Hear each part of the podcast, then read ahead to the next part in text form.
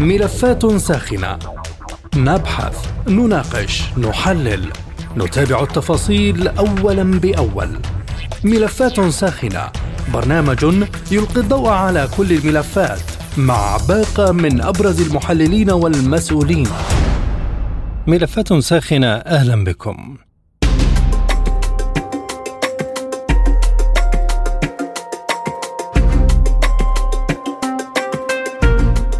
إقرار غربي برفض بعض الدول الأعضاء في حلف شمال الأطلسي للسياسة الداعمة للجانب الأوكراني بالسلاح. تصريحات لأمين عام الناتو ينس ستولتنبرغ تشير إلى معارضة داخل الحلف لاستمرار الدعم لكييف. ومع ذلك يصر ستولتنبرغ على أن الاستراتيجية الغربية ذاهبة إلى دعم وإشعال الأزمة أكثر وعدم الخشية من التضرر الحاصل في الاقتصاد والأسعار والغذاء. بل ويوضح أن الرسالة السياسية من دول الناتو هي تقديم الدعم طالما كان ذلك ضروريا. كما أشار أمين عام الناتو إلى أن الجلوس على طاولة التفاوض يتطلب فرض شروط الغرب على روسيا مبينا أن استخدام القوة يؤدي إلى تحقيق الأهداف السياسية. تأتي تصريحات ستولتنبرغ بينما تتغير المعادلة السياسية في الولايات المتحدة خلال الانتخابات النصفية التي كسبها الجمهوريون. هذا ما يعني تغيرا في المواقف الأمريكية بما أنهم سيسيطرون على البرلمان. الرئيس الأمريكي جو بايدن من جهته أكد أن بلاده لن ترسل لأوكرانيا ذخائر بعيدة المدى لأنظمة الصواريخ المدفعية العالية الحركة هيمارس بسبب احتمال استخدامها لضرب الأراضي الروسية مشددا أنه لم يمنح أوكرانيا شيكا على بياض. حول هذا الموضوع ينضم إلينا من موسكو السيد سمير أيوب المحلل السياسي المختص في الشأن الروسي. أهلا بك أستاذ سمير. يعني إلى أي مدى تتأثر الأزمة الأوكرانية بمعارضة بعض الدول في حلف الناتو لدعم كييف بالسلاح؟ أهلا وسهلا بكم. يعني الحقيقة ما كانت تعول عليه روسيا من إطالة أمد هذه العملية العسكرية. كانت تحسب بأن دول الدول الأوروبية وبالأخص يعني بعض الدول الغربية التي بدأت تتأثر وبدأ اقتصادها يتأثر من جراء هذه العملية بدأ يعطي نتائج إيجابية بالنسبة لموسكو. نحن نلاحظ منذ بداية العملية العسكرية كان الغرب يراهن على مسألة إطالة أمد هذه العملية لاستنزاف روسيا واستنزاف اقتصادها ولم يحصل هذا وإنما حصل العكس. لذلك يبدو أن مدخرات الدول الغربية ومخازن الأسلحة فيها بدأت تنضب وهي بحاجة إلى هذه الأسلحة. لذلك يوجد بعض الدول الغربية التي بدأت تتوجس من هذه المسألة وكأن روسيا هي التي تستنزف هذه الدول وليس العكس. هذا يمكن أن يؤثر في المستقبل على مقدراتها العسكرية ويجبرها إلى أمد كبير أن تعتمد على المساعدات الأمريكية. هذا يزيد من الهيمنة الأمريكية والضغط الأمريكي الأمريكي على هذه الدول. لذلك أعتقد كل المسائل الآن بدأت يعني ولو أنها معقدة وخطيرة وهناك تصعيد عسكري لكن الأمور بدأت تتركز في هذا المجال. من يستنزف الآخر؟ لهذا السبب أعتقد الدول الأوروبية في نهاية المطاف صحيح لديها التزامات لدى حلف الناتو ويعني والولايات المتحدة الأمريكية. ولكن في النهاية هناك مسائل معيشية مسائل اقتصادية يتأثر بها الشعب الأوروبي ولا يمكن أن يعني بعض الدول الأوروبية أن تجازف باقتصادها وبمدخرات سكانها من أجل أوكرانيا هل الدول الرافضة بمقدورها الضغط أكثر على الدول الداعمة لأوكرانيا لوقف الإمدادات؟ المسألة هنا ليست أنه بمقدورة بمقدورها أن تضغط أم لا. المسألة هي أن مجرد ظهور هذا الاختلاف في وجهات النظر يعتبر نقطة ضعف للاتحاد الأوروبي والدول الغربية. من هنا يمكن هذا أن يرغم هذه الدول على التغيير في استراتيجيتها يعني استراتيجية احتواء وهزيمة روسيا. هذه الاستراتيجية يجب أن تتغير. الغرب يعلم وحتى الولايات المتحدة الأمريكية تعلم أنه من المستحيل هزيمة روسيا. يعني روسيا إذا كانت تراخت على بعض بعض الجبهات أو أنها لم تقم باستخدام أساليب عسكرية أكثر قسوة في أوكرانيا هذا لا يعني أنها ضعيفة، لذلك يعني صراحة هناك يعني هذا يمكن أن يكون عودة إلى العقل وإلى مسألة الحل بالطرق السلمية لهذه العملية وملاقاة روسيا على نصف الطريق، روسيا تريد المفاوضات وإذا كانت الدول الغربية لديها هذه المسألة أو لديها نية في هذه المفاوضات في وجود هذه المفاوضات أعتقد نحن سائرون إلى مسألة الحل الأزمة عن طريق لا خاسر ولا رابح وإنما لمصلحة الجميع خلافات ظهرت في الفترة الأخيرة بين الدول الغربية حول استمرار الدعم لأوكرانيا خاصة من ألمانيا وموقفها الداعم للتفاوض فلمن تذهب الغلبة في هذا الموقف برأيك؟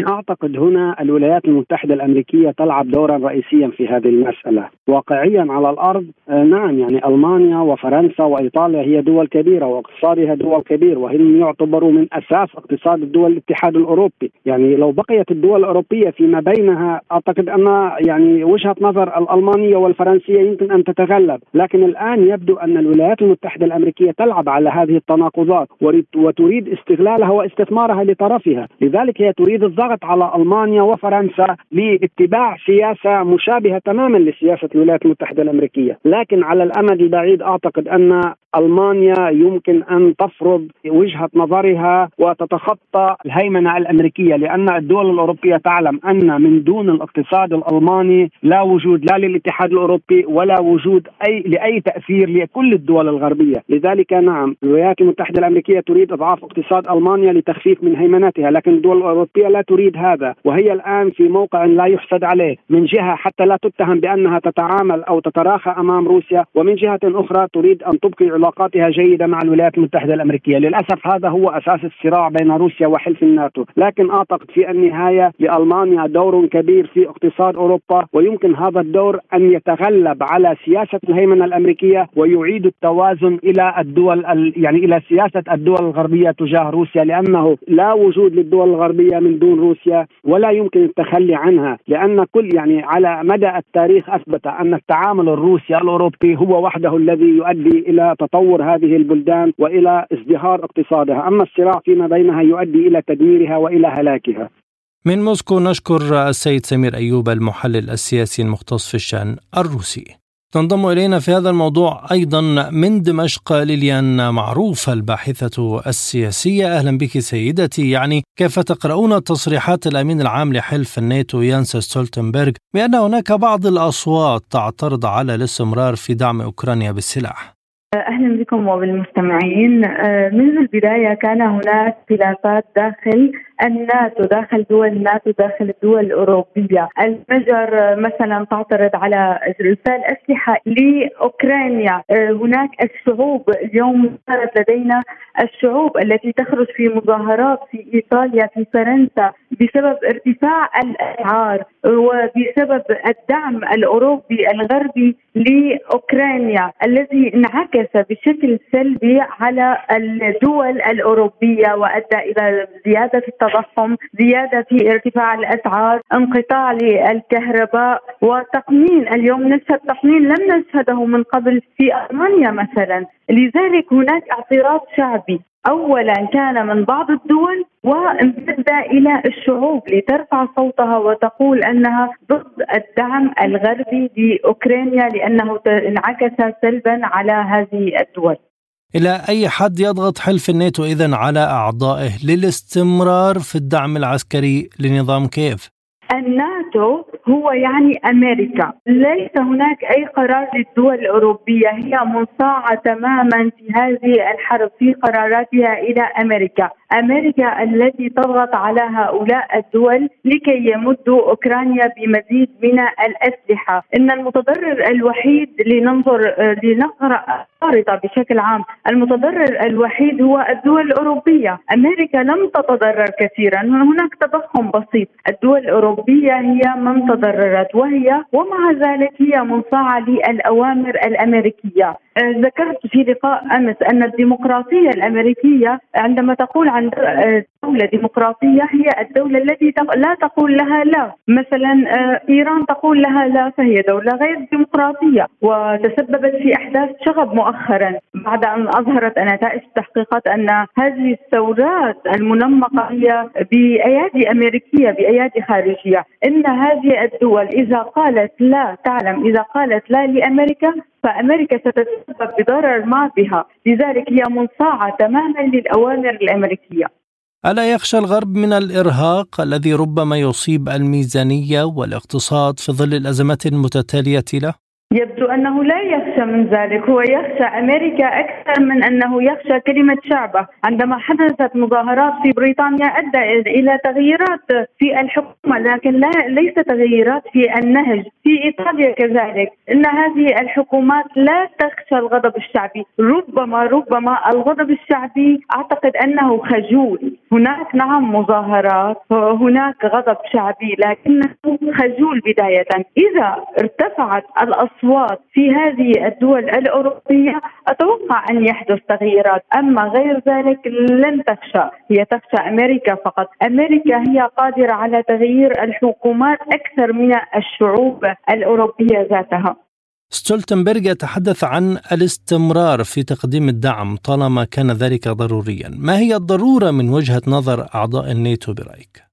الضرورة ضرورة أمريكية الاستفادة أمريكية. كل أعضاء الناتو آه، ذكرت لك أنهم يتبعون بقراراتهم إلى أمريكا. عندما تقول لهم أمريكا توقفوا سيتوقفوا أتوقع أننا إذا وصلنا إلى عتبة الحرب النووية ولن تحصل ولن تحصل الحرب النووية يعني إبادة جماعية إنما التهديد بالحرب النووية كما حصل في الأسبوع السابق عندما هدد الرئيس ليس هدد نوه الرئيس بوتين أن الدعم الغربي سيوصلنا إلى حرب نووية. وأعتقد تهديد مبطن أنهم توقفوا عن إرسال اسلحه إلى أوكرانيا.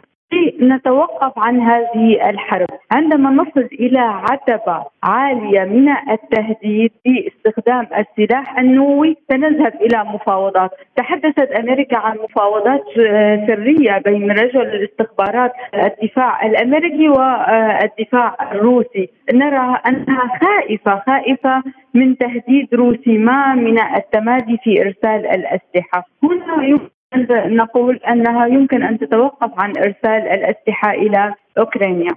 طيب هل الأوروبيون بحاجة إلى تعديل الاستراتيجية الحالية بعد أزمات الطاقة والغذاء والاقتصاد أم يستمر النهج الغربي على حاله؟ يواجهون اليوم أزمة كبيرة في الطاقة. هم لجأوا إلى آه، أمريكا ذهبت إلى السعودية لتطالب بخفض أسعار الطاقة من أجل أوروبا ليس من أجلها فلم تستجب السعودية. الأوروبيين ذهبوا إلى قطر وقطر لم تستجب إلى تحديد سعر سقف للنفط الروسي وأيضا قطر لم تستجب. مارسوا ضغوطات على إيران من أجل الملف النووي من أجل الاستفادة من هذه الطاقة الرخيصة والموثوقة من إيران بعد أن توقفت روسيا أو بسبب العقوبات عن توقف عن استخدام الغاز الروسي أيضا فشلوا. هم فشلوا في كل ذلك من أجل الطاقه أتوقع أننا على أعتاب الشتاء البارد الذي لم يشتد حتى الآن. الآن كله مقبول في الأسابيع السابقة في القادمة وفي الأشهر القادمة. أن أتوقع تغيير في السياسة والاستراتيجية الأوروبية تجاه روسيا لأنهم سيعودون إلى كل الدول التي ذكرتها رفضت إعطاء النفط إليهم، هم سيحتاجون إلى النفط، أمريكا لن تمدهم باحتياطات النفط والطاقة التي لديها، هي تفكر في نفسها فقط وتدفعهم إلى الواجهة وجعلت من أوكرانيا ساحة حرب، لذلك أعتقد أن يكون هناك تغيير في الاستراتيجيه الأوروبية وليس مرتبطا حتما بالانتخابات الأمريكية لأن النهج الأمريكي واحد إن كان ديمقراطيين أو جمهوريين. شكرا جزيلا لك الباحثة السياسية أستاذة ليليان معروف كنت معنا من دمشق.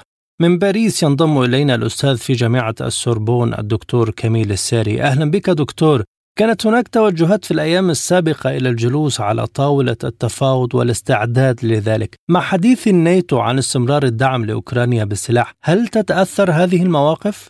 نعم سيكون بدون شك تحول في الموقف الأمريكي وكذلك في موقف بعض دول آه، الناتو وحتى دول أوروبية لأن هذه المساندة لنظام زيلينسكي هي مساندة جد مكلفة بالنسبة للعالم وخصوصا الدول الأوروبية. وحتى الولايات المتحدة الآن هناك أصوات تأتي من صفوف الجمهوريين ويطالبون بتوقيع ليس توقيف ولكن على الأقل تخفيض الدعم المالي لأوكرانيا لأن الولايات المتحدة هي في أزمة خانقة وكلفت أيضا حتى من الانتصار في هذه الانتخابات لأن الشعب الأمريكي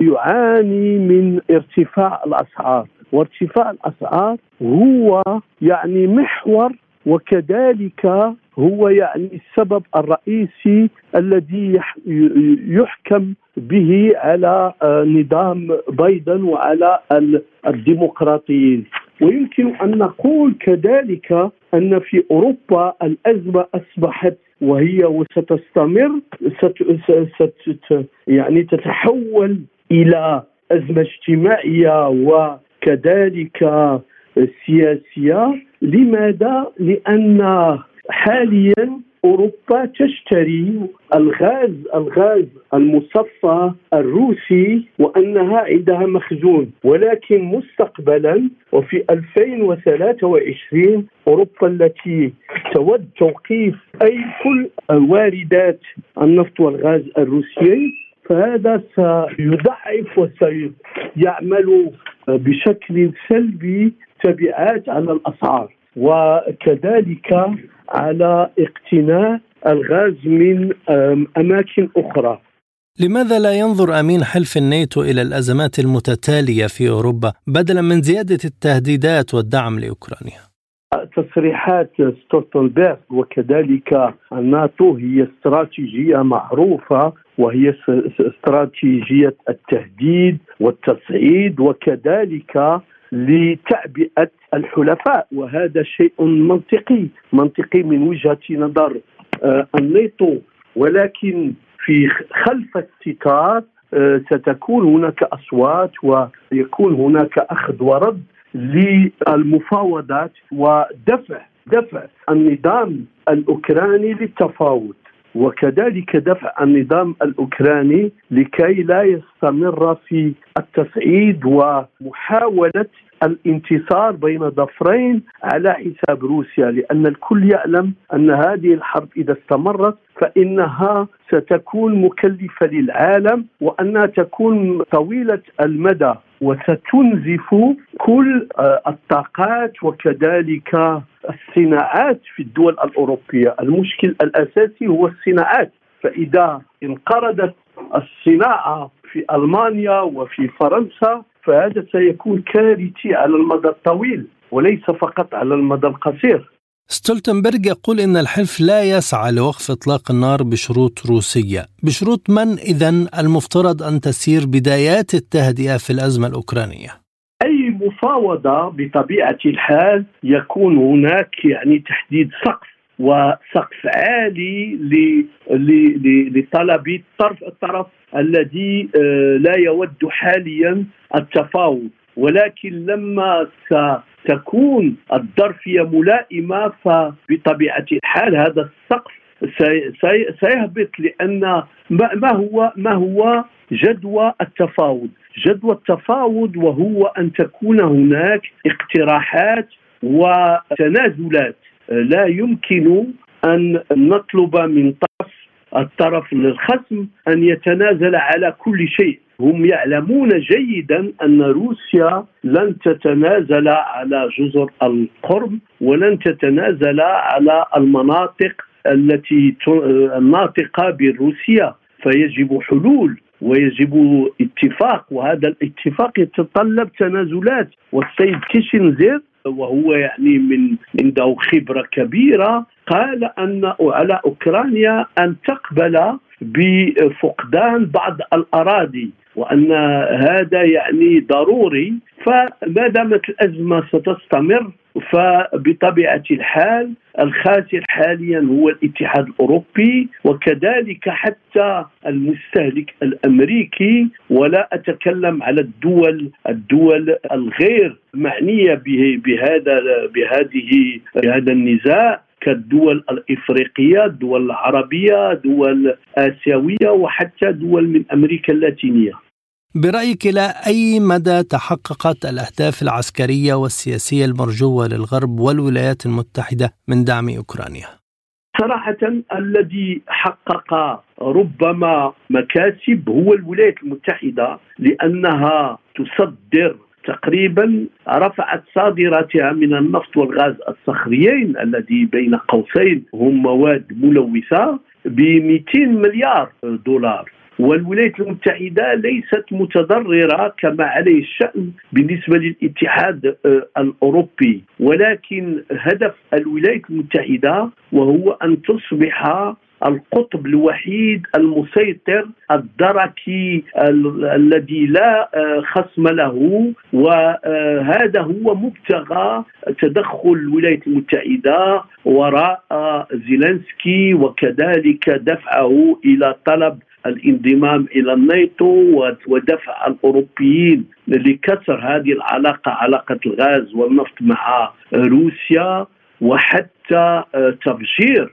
تفجير نور ستريم الأول والثاني. هي عملية السلطات الروسية والكريملين يقولون وينعتون بالأصابع آه، بريطانيا. هذا شيء ممكن لأنهم عندهم معلومات التي ليست عندنا. ولكن هذا كان ومن ورائه الولايات المتحدة. كل هذا يعني أضر كثيرا حتى ببريطانيا. بريطانيا هي في أزمة لا سابق لها وحتى إلى درجة أن صندوق النقد الدولي يتدخل ويقول بأنهم يعني يفرطون في المديونية وفي أزمة مالية واقتصادية خانقة. فنرى بأن كل المحاولات لحد الآن لأضعاف روسيا هي بالفعل مكلفة بشكل كبير للاقتصاديات الأوروبية ولكن الولايات المتحدة ما هو هدفها؟ وهو أن لا يكون هناك تعددية الاخطاب ولا يكون هناك يعني خصم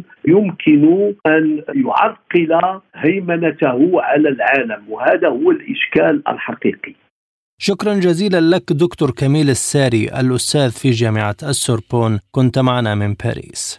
من القاهرة ينضم إلينا المختص في الشؤون الأمريكية السيد عمرو عبد العاطي. أهلا بك أستاذ عمرو. هل يعني تخفض الولايات المتحدة من المساعدات العسكرية لأوكرانيا في المرحلة المقبلة بعد نتائج الانتخابات النصفية؟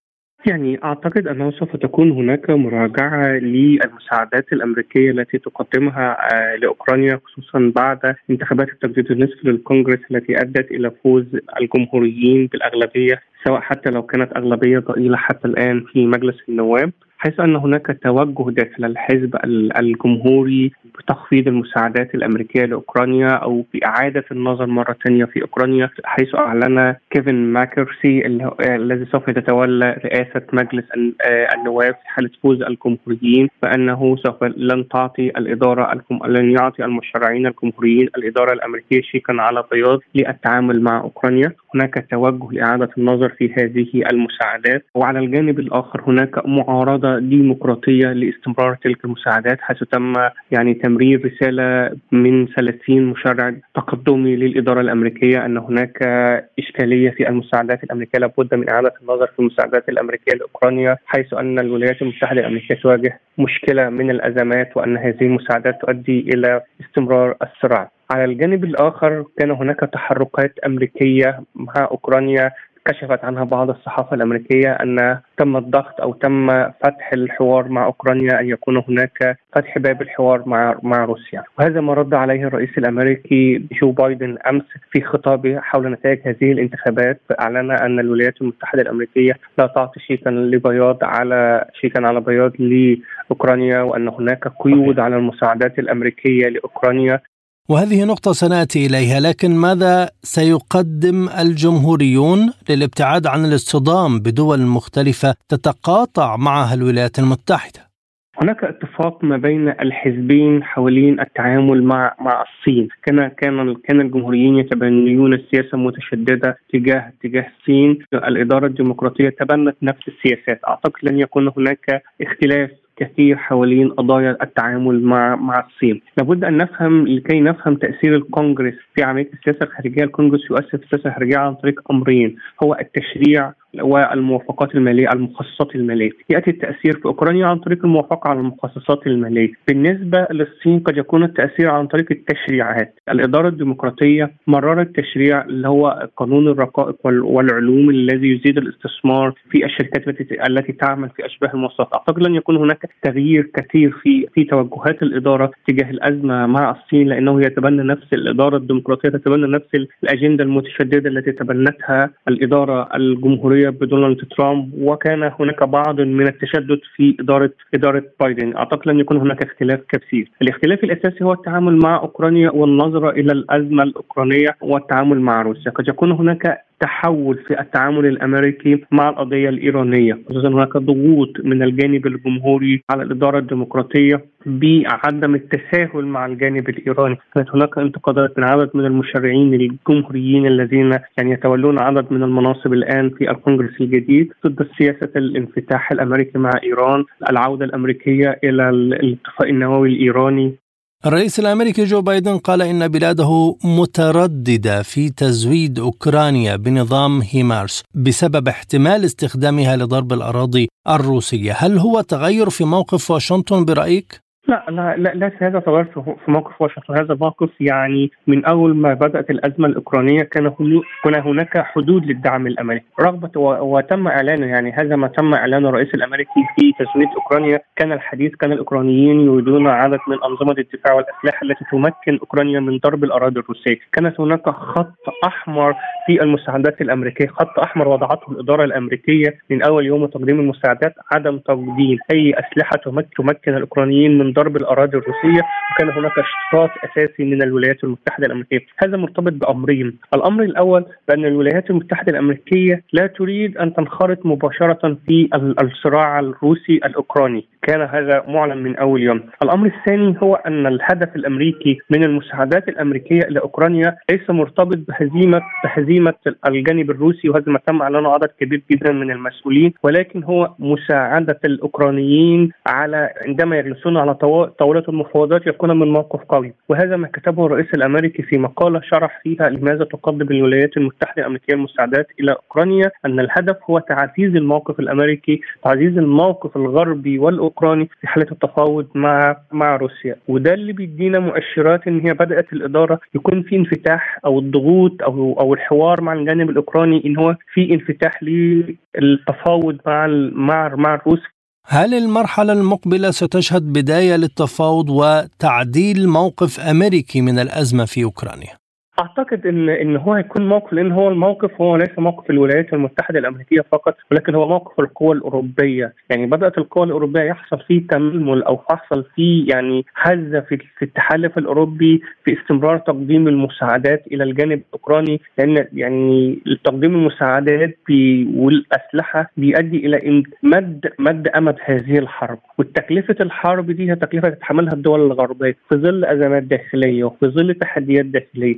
ظل ارتفاع مستويات التضخم واستمرار الحرب وتأثيرها على أسعار الطاقة وبتهدد أنظمة التدفئة والمستويات المعيشية للمواطنين مع دخول فصل الشتاء كل دي بتدي أمور وبتدي أشياء إن هو لابد أن يكون هناك تحرك على انفتاح على عملية السل... على على المفاوضات أو الوساطة ما بين الولايات ما بين الجانب الجانب الأوكراني من وراء القوى الغربية والولايات المتحدة الأمريكية وروسيا. شكرا جزيلا لك الأستاذ عمرو عبد العاطي المختص في الشؤون الأمريكية كنت معنا من القاهرة. نشكركم مستمعينا الكرام على حسن المتابعة للمزيد زوروا موقعنا سبوتنيك dot AE. مستمعينا بهذا نصل وإياكم إلى نهاية هذه الحلقة من برنامج ملفات ساخنة طابت أوقاتكم وإلى اللقاء